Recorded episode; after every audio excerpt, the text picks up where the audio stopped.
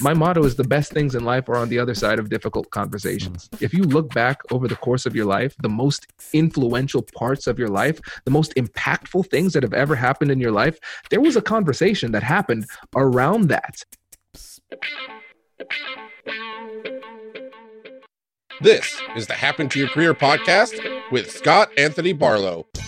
We help you stop doing work that doesn't fit you, figure out what does, and make it happen. We help you define the work that's unapologetically you, and then go get it. If you're ready to make a change, keep listening. Here's Scott. Here's Scott. Here's Scott.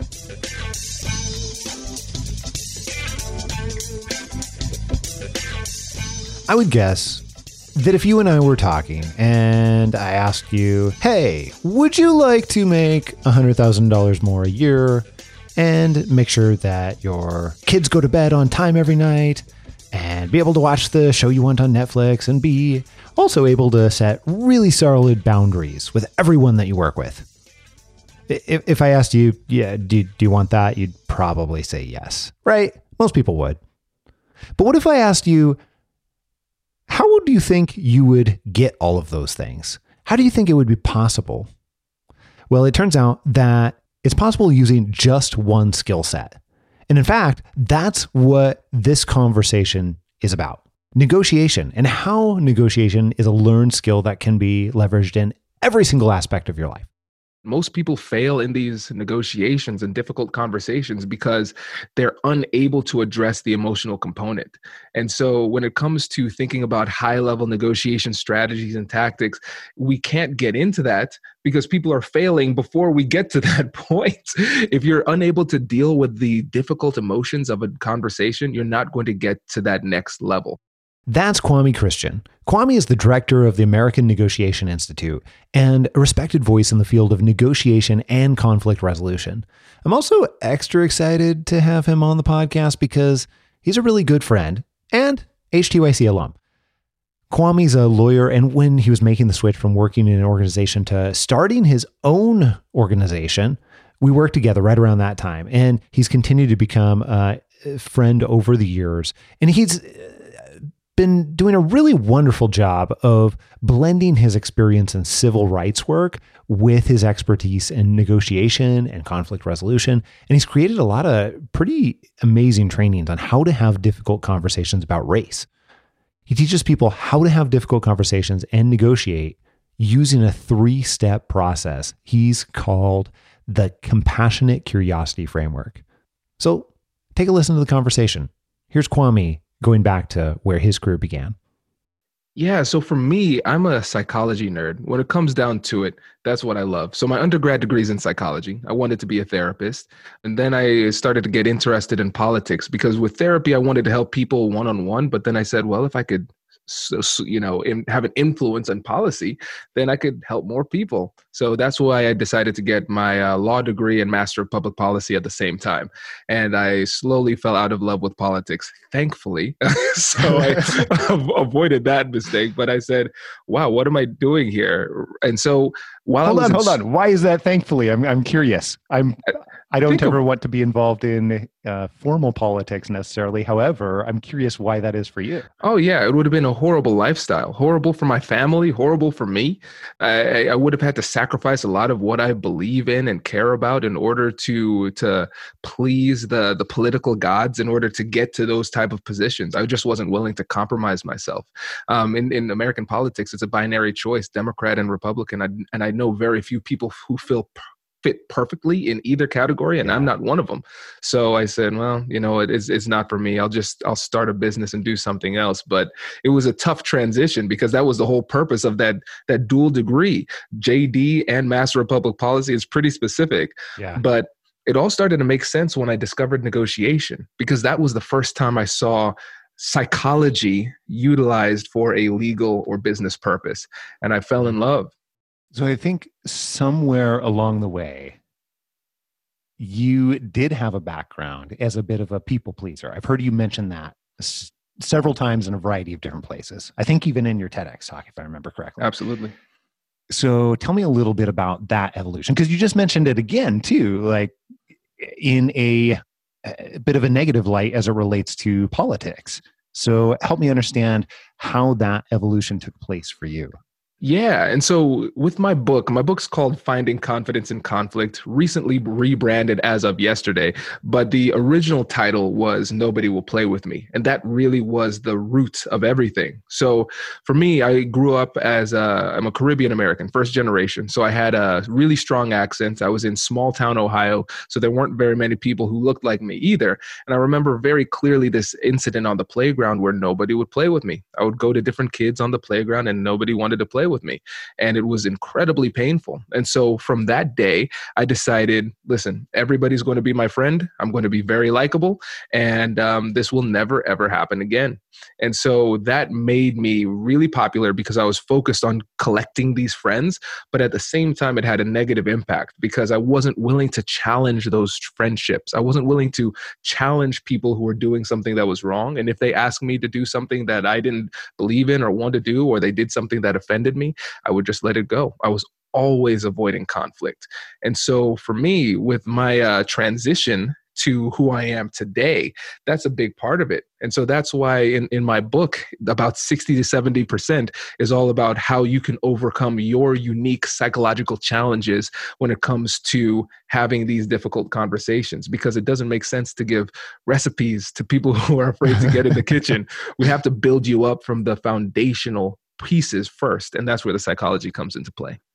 That is that is so fascinating, and I'm also recognizing right this very second because we started this conversation. I, I, I was telling you before we even really, uh, I guess, got into it that you're so dang likable, you're so dang lovable, Kwame, and it, it comes from way back when. And now you have done a really nice job removing out the pieces that are less I'm going to say productive for you or unhelpful in many different ways, the the people pleasing aspect. So I'd like to continue to talk about that, but also begin to layer in some of the things that I love about how you approach negotiation. And one of the, those things in particular is you have this idea of what I've heard you call in many different formats compassionate curiosity. T- tell us about that, first of all.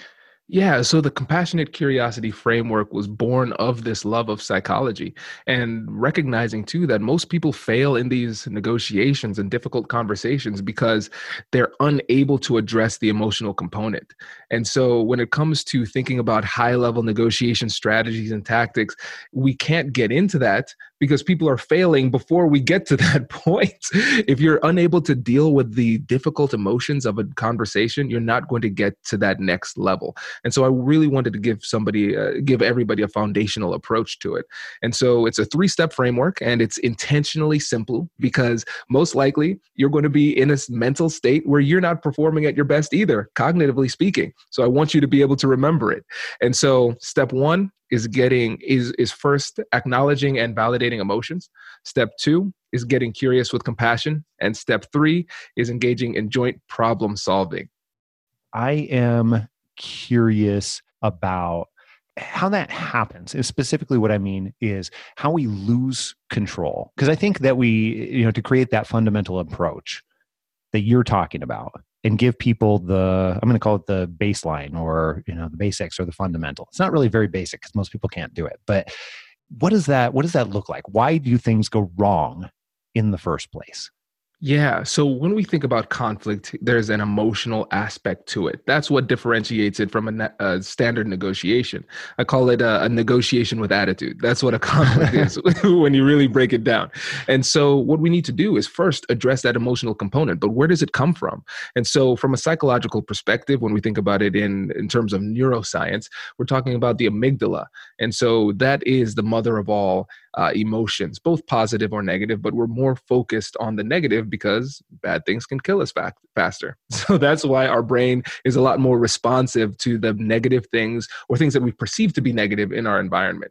And so the thing that's really interesting is that there's another part of the brain called the frontal lobe. And this is where you have the most evolved part of your brain. So logical thinking, or the ability to reason, avoid temptation, executive function, all of that is in the frontal lobe. So this is the best part of you. But there's an antagonistic relationship between those two brain structures. So the amygdala within the limbic system, once that is firing and you're really, really, really emotional, you can't think very clearly. But then on the other side, if you're able to think logically and rationally, you're not going to be as emotional. And so it's uh, in many cases an either or type of situation. And so one of the things I always say is that it doesn't make sense to send a message to somebody who isn't psychologically ready to receive it. And if they're in that emotional state, it doesn't really matter the rules or the facts or or anything, what's right or wrong. It doesn't matter to them because they can't process it at a higher level. So that's why we need to start with that emotional component so we can at least then matriculate into a conversation that's at a higher level. Okay, so let's let's say then that we find ourselves in that situation where know, we are massively triggering the amygdala in whatever way for whatever reason and, and, let's let's take it real world here for just a just a moment so we have a we've got somebody we're working with right now that's in the process of job offer negotiation specifically and they are at the stage where she anticipates receiving an offer here very very soon okay also at the same time she is how shall I say it? She's getting antsy. We'll probably say that because uh, stop and think about it. She's worked really, really hard to get to this point in the first place. And although there's probably to be more job offers on the horizon for her, she only has this one where we're anticipating to receive it at the present moment. And for that reason, I think it feels a little bit scary. So she's fluctuated back and forth in and out of this state uh, so, what advice would you give to that person in that situation where like friggin' amygdala triggers like crazy all over the place? How do we back ourselves out of it so that you know if we're the one uh, experiencing this, we can do something about it? Oh, this is great. This is exciting. Well, first of all, what they need to do is go to americannegotiationinstitute.com slash guide and download our salary negotiation guide. So you have to prepare. So that's number one. The more prepared you are, the less emotional you're going to be about the, the salary negotiation that's coming up. So that's number one. The cool thing about the compassionate curiosity framework is that it helps you to win not only the external negotiation, but also the internal negotiation we have to have with ourselves in order to be effective in the conversation. So you can use it as a tool of emotional regulation. So again, three steps, exactly the same. Acknowledge and validate emotions getting curious with compassion and joint problem solving. So, what do I would suggest doing in this situation is first acknowledging your own emotions. What is it that you're feeling? Fear, well, why are we feeling fear? Let's get curious with compassion. And it's important to do it with compassion directed at ourselves because sometimes we judge ourselves too hard too harshly. We're our own worst critic. And so this introspective process feels feels painful when we're mean to ourselves. And so asking why? Why are you afraid? Okay, because I haven't had a job offer in a long time. Okay. Well, what else is bothering you? Well, I'm afraid that it might I might not get another opportunity like that. Well, why do you think that? Oh, okay well, you know, I have been positioning myself a little bit better. I, I, guess really that fear is a little bit unfounded. Okay. And so now we start to calm down through the process. And so then when we get to joint problem solving, what we're doing is we're reconciling the differences between our hearts and minds. What do we want emotionally? What do we need substantively? And so, in that situation with the person that you're talking about, what it might be like is what I want emotionally is a feeling of security. Okay, great. That's really what you want. It's not that you want this specific job necessarily, that you need this specific job, is that you want a sense of security. So, what can you do in this conversation to give you that sense of security while at the same time putting you in the best position for success during the negotiation? Then you actually have the negotiation. Again, compassionate curiosity framework, and you use that as your guide throughout each interaction. What do you feel like are the areas where compassionate curiosity and this framework that you're talking about get more difficult? What ups the ante so that we can watch for it? Yeah. So what makes it more difficult is when there is a persistent negative emotion. And so for instance, if you acknowledge and validate the emotion and they and you do this for a long time, uh, a few times, maybe you're talking 10, 15 minutes, hey Kwame, I've been acknowledging and validating and summarizing for a really long time. The person really isn't calming down. Uh, then what what I would suggest doing is question to yourself, is the person emotionally prepared to have this conversation today? Maybe I need to push it to tomorrow, maybe two days, maybe they need to cool off. And so maybe what you do is say, listen, I've, you've given me a lot of information. I really appreciate that. Let's let's come back tomorrow and finish this discussion. I want to process some of the stuff that you thought that you told me. So I appreciate your candor, um, and uh, let's just continue this another day. And so that's one way to move through it. Another Hold on, I want to ask you about that before we yeah. move on because I think you just talked about a particularly effective uh, both tactic and approach. However, it's also, I found one that's particularly scary for many different people, which is delaying in any way whatsoever or deferring. And I, I, think that that can be really, really useful, but also really challenging for people to implement. So, my question to you becomes what are the things that you can do to make that easier or what can i actually do in in reality to to use that? Let's let's keep going with the idea of job offer negotiation because that I mean, yeah. that's a place where that happens too. People get the offer and they feel like they need to respond like immediately right yeah, yeah, it's tough. It can be tough. And so I don't want people to think that this is easy, right? It's it's really difficult.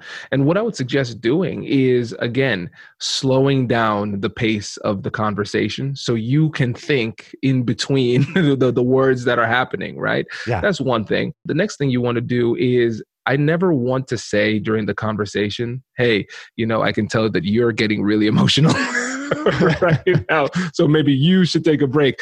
Not good. I always put it on myself and I say, listen, I've gotten a lot of information. I'm, let's just slow this down and let's have another conversation. Because again, you don't want to procrastinate. That's the last thing we want to do. And a lot of times we want to do that because we're afraid during the conversation. So we can't do that, right? But we're giving it a specific timeline. So we need to make sure that we schedule it. And so again, I think about it in terms of a, a, completely different negotiation. So in the salary situation, yes, okay, so I'm trying to get a higher salary, but as I realize I'm running into more resistance than I anticipated, now the negotiation shifts toward when is the best time to have that. That that's one thing. And then oftentimes with a salary negotiation, it's a little bit it's it's different from a regular conflict. It's it's more of a business transaction type of negotiation where honestly nowadays it, a lot of it can be handled via email. And so we have to recognize that one of the biggest mistakes we can make in a salary negotiation doesn't come from the negative emotions that we feel it comes from the positive emotions that we feel. Mm. We feel too excited, too happy. And a lot of times when it comes to effective decision making, not only are we going to make decisions because we're angry, frustrated, sad, mad, upset, we're also going to make bad decisions because we are just too giddy to think clearly about what's happening and then we commit and then afterwards we it's almost like a situation where you had a night where there was too much to drink once the high the high of happiness goes down and you're thinking rationally again you say ooh man i regret doing that. So we need to be mindful of both the positive the extremes emotionally of both positives and negatives. What will assist with that? In particular the you mentioned the the highs and what will what will assist with helping us remove ourselves. So we've mentioned you know one thing in particular as it relates to slowing it down whether if it's an in-person conversation slowing down the literal pace of the conversation but also if it uh, slowing down the pace as it relates to being spread over time what else will help with that? Well the simple answer is practice and when it comes to this, I think one of the most important things for us to recognize is, is what a negotiation is. And my definition for negotiation is anytime, anytime you're in a conversation and somebody in the conversation wants something. And so when you think about it, you're negotiating all the time. You have a wife and kid, multiple kids, right? And so you're negotiating all the time with with them.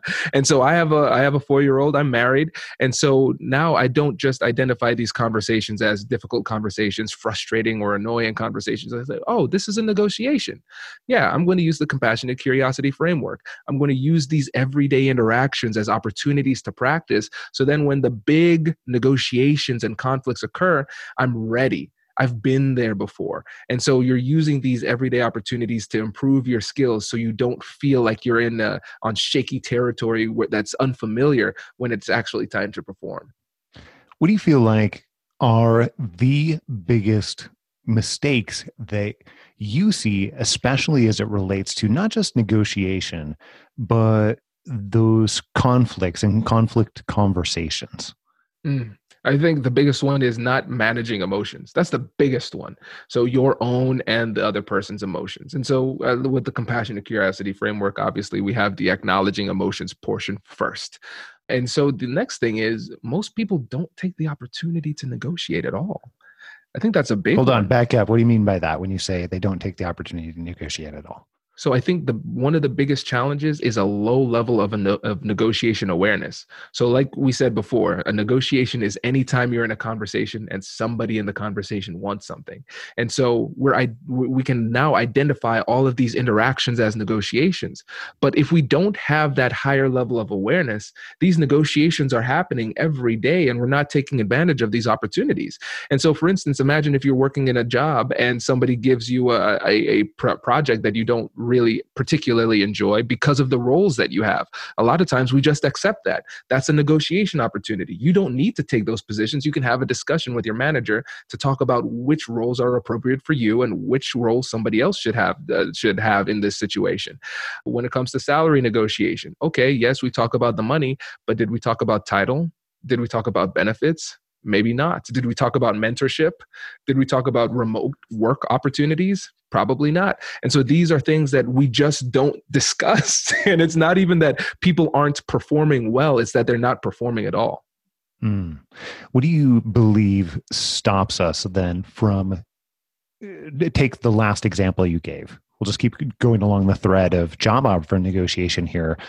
And you mentioned it's not even mentioned most of the time as it relates to title, as it relates to you know, flexibility, as it relates to any of the uh, number of other pieces that you just rattled off. And I think that that's true. I've seen a lot of evidence of that. But why do you think that that happens, in your opinion? I think a big part of it, number one, comes from schooling. I mean, unless you are intentional about finding opportunities to learn to negotiate, you're not going to have those opportunities. So if you went to business school, for instance, you might have had you might have had to take a class. In law school, surprisingly, that's not a required class. It's it's still niche, which is insane when about 95% or more of cases settle. So you're always every every lawyer is negotiating to a certain extent.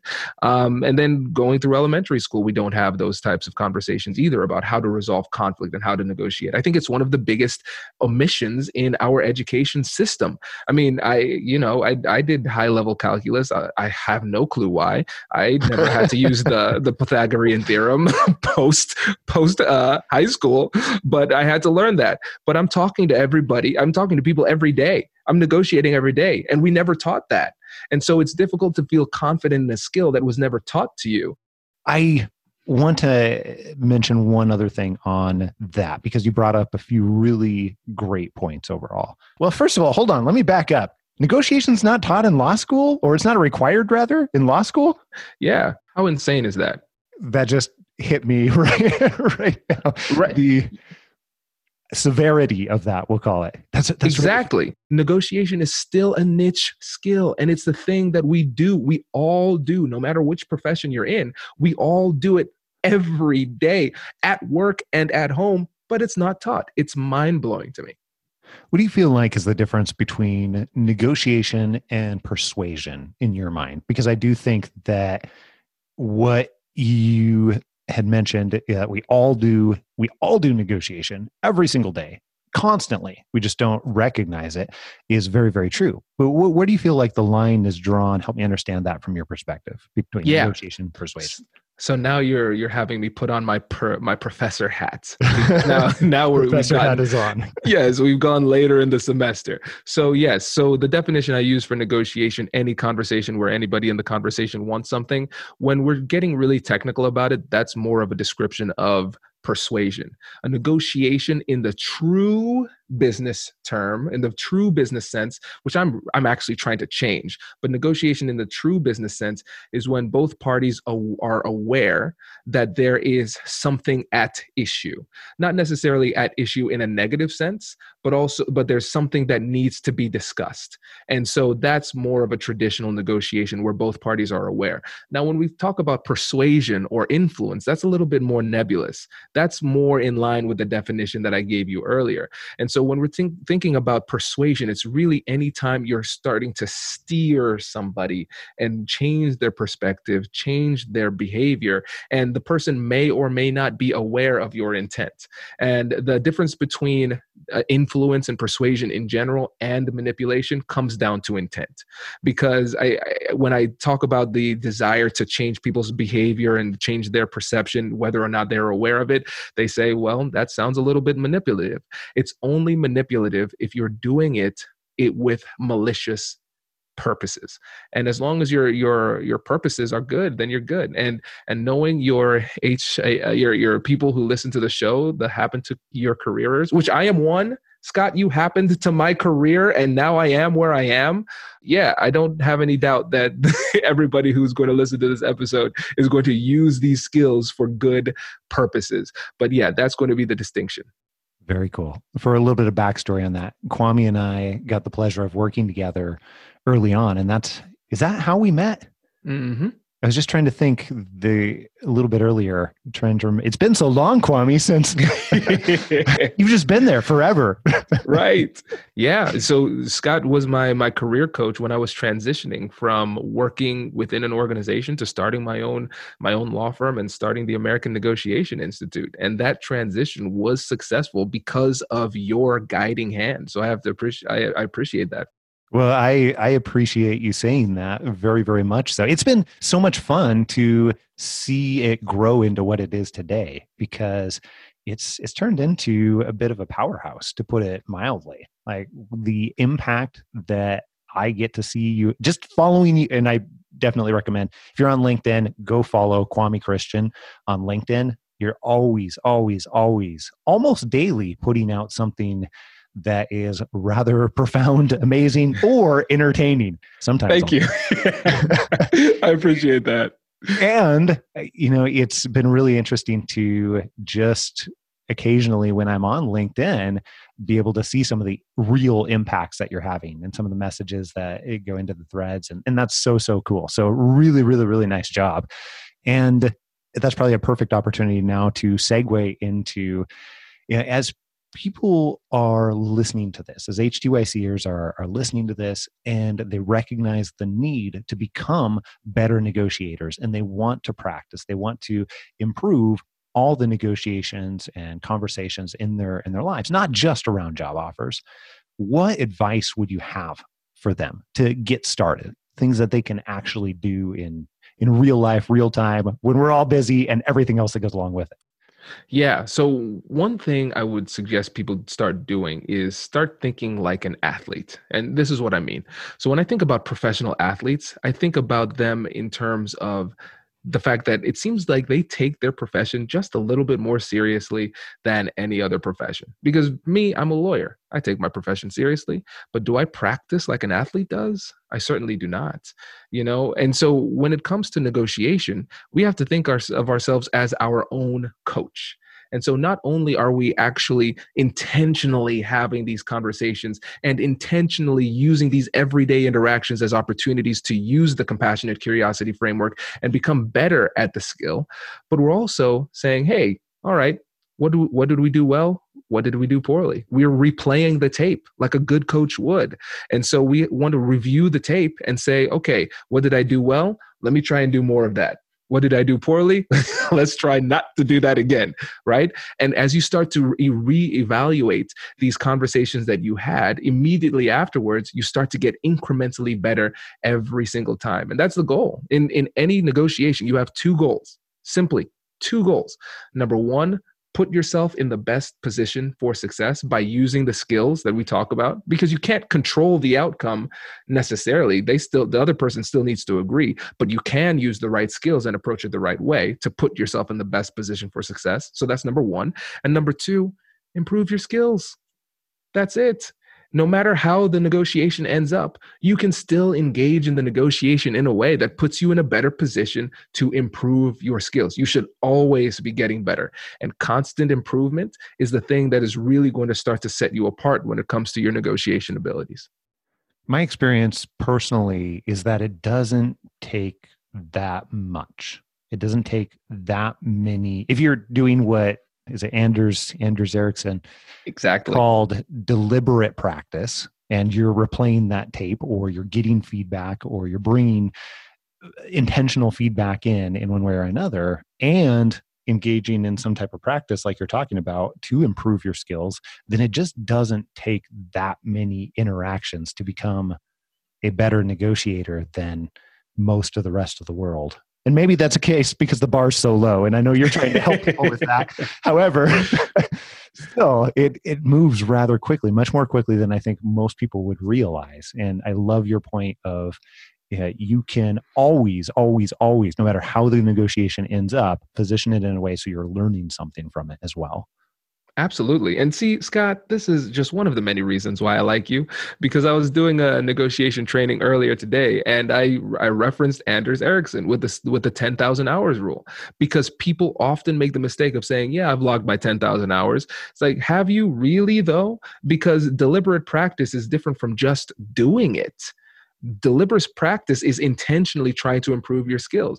For the vast majority of professionals out there, what they do is that they rapidly increase their amounts of skill when they first enter the profession. And then they get to a point that's called the okay plateau this is good enough. And that's when they start to plateau. And so what i want to help you to do and what i tell people to do in the in the uh, trainings that i do is we want to break through that okay plateau so you can continue to improve. Because my motto is the best things in life are on the other side of difficult conversations. Mm-hmm. if you look back over the course of your life the most influential parts of your life, the most impactful things that have ever happened in your life, there was a conversation that happened around that. And your success and failure in life is really largely going to be based on how you present yourself in these difficult conversations. So the stakes are higher than we recognize. Um, you mentioned something in there that leads to my my final question for you. Let's go all the way back to what we've been weaving in here as a thread using that job offer type scenario and you mentioned this idea of defining your your goals. I can't remember exactly what you said, but that's what it made me think of as you were talking about it here. So, as people are thinking about their goals and what they want out of it, that's how you put it, what they want out of it as it relates to job offer negotiation. Maybe people are getting ready to go into a, a, job offer, or they anticipate that they're going to have one at some point in the near future. Maybe they just received one in one way or another. Maybe they just got through one and they're trying to, you know, take a deliberate, reflective stance on it, whatever their situation. What advice would you have for them as it relates to defining and getting what they want out of out of the situation and their own personal goals? Yeah, I think a big part of this is is, going to be in, interesting because you obviously you have the internal negotiation that we discussed, but then you also have to talk to people around you. You have to talk to people around you who know you really well. And sometimes because of your emotional state, you're going to develop tunnel vision focused on a couple of key issues. But then somebody who knows you really well would say, Hey, you know, you mentioned that your goal is to do this eventually. Does this job put you in that position? I completely forgot about that. Well, thank you. Right. And so we have to recruit what I call our personal board of directors to help us to make effective decisions in this because we can't assume that we're seeing the playing field perfectly. Anytime there's an element of emotion, you should just assume that you're missing something. Just start to develop that type of humility that says, you know what, I'm probably missing something. Let me try and get somebody else's perspective here. And then once you get a little bit more perspective, you can be a lot more effective in the negotiation. And then one thing that I never mentioned, but that I think would be really helpful yeah. and start to pay in immediate dividends yeah. is what I consider to be one of the most powerful questions you can ask in any negotiation. And it is simply, what flexibility do you have? And so this is why it's so powerful. Number one, it's open ended. The questions that you should ask in these negotiations should be more leaning towards open ended questions because you get more information. Number two, it's non threatening.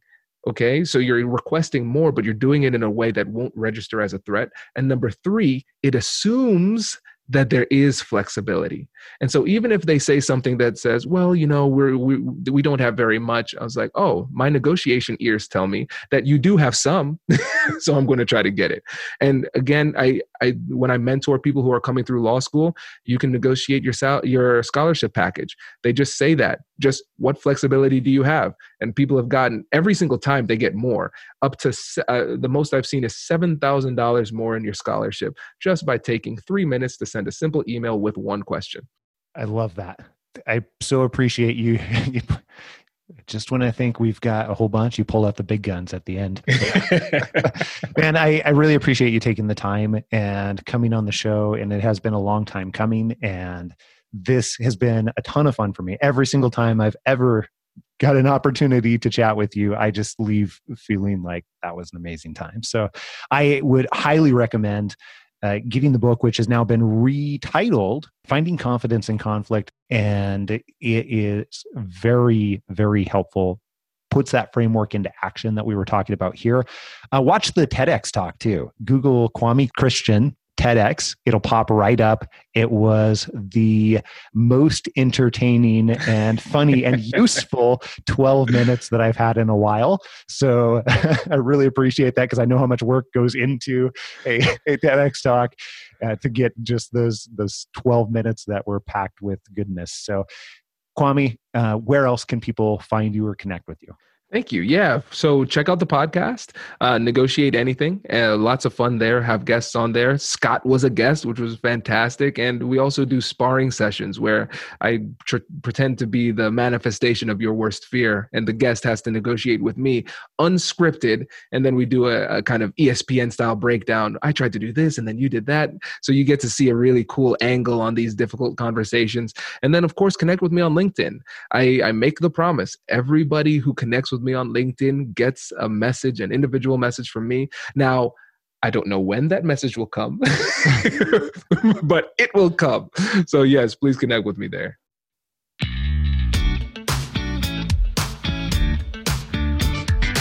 Many of the stories that you've heard on the podcast are from listeners that have decided that they wanted to take action and taken the first step of having a conversation with our team to try and figure out how we can help. And if you want to implement what you have heard, and you want to completely change your life and your career, then let's figure out how we can help. So here's what I would suggest just open your phone right now and open your email app. And I'm going to give you my personal email address scott at happentoyourcareer.com. Just email me and put conversation in the subject line.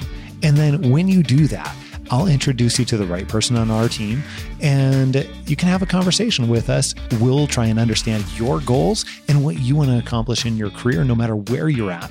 And we can figure out the very best way that we can help you and your situation. So open it up right now and send me an email with conversation in the subject line. Scott at happentoyourcareer.com. Hey, I hope you loved this episode. Thanks so much for listening. And if this has been helpful, then please share this podcast with your friends, with your family, with your coworkers that badly need it. Here's a sneak peek into what we have coming up in store for you next week. One of my favorite things to do is to blow your mind around what you believe is possible for you. That's Angela Barnard, better known as Ange, and she's awesome. She's also a career coach. She has many of the career coaching certification designations MPA, CBC, Eli, MP, and she's also on the HTYC team, as it turns out. For the past 10 years, Ange has coached people all over the world on how to live more intentionally and find their own version of career happiness. Today, she's coming to talk with me on how she found career happiness by identifying the themes in her life that helped her find success, create success, and more importantly, fulfillment and enjoyment and how she's able to help other people find those themes in their lives. All that and plenty more next week, right here on Happen to Your Career. Make sure that you don't miss it. And if you haven't already, click subscribe on your podcast player so that you can download this podcast in your sleep and you get it automatically, even the bonus episodes every single week, sometimes multiple times a week. Until next week, adios. I'm out.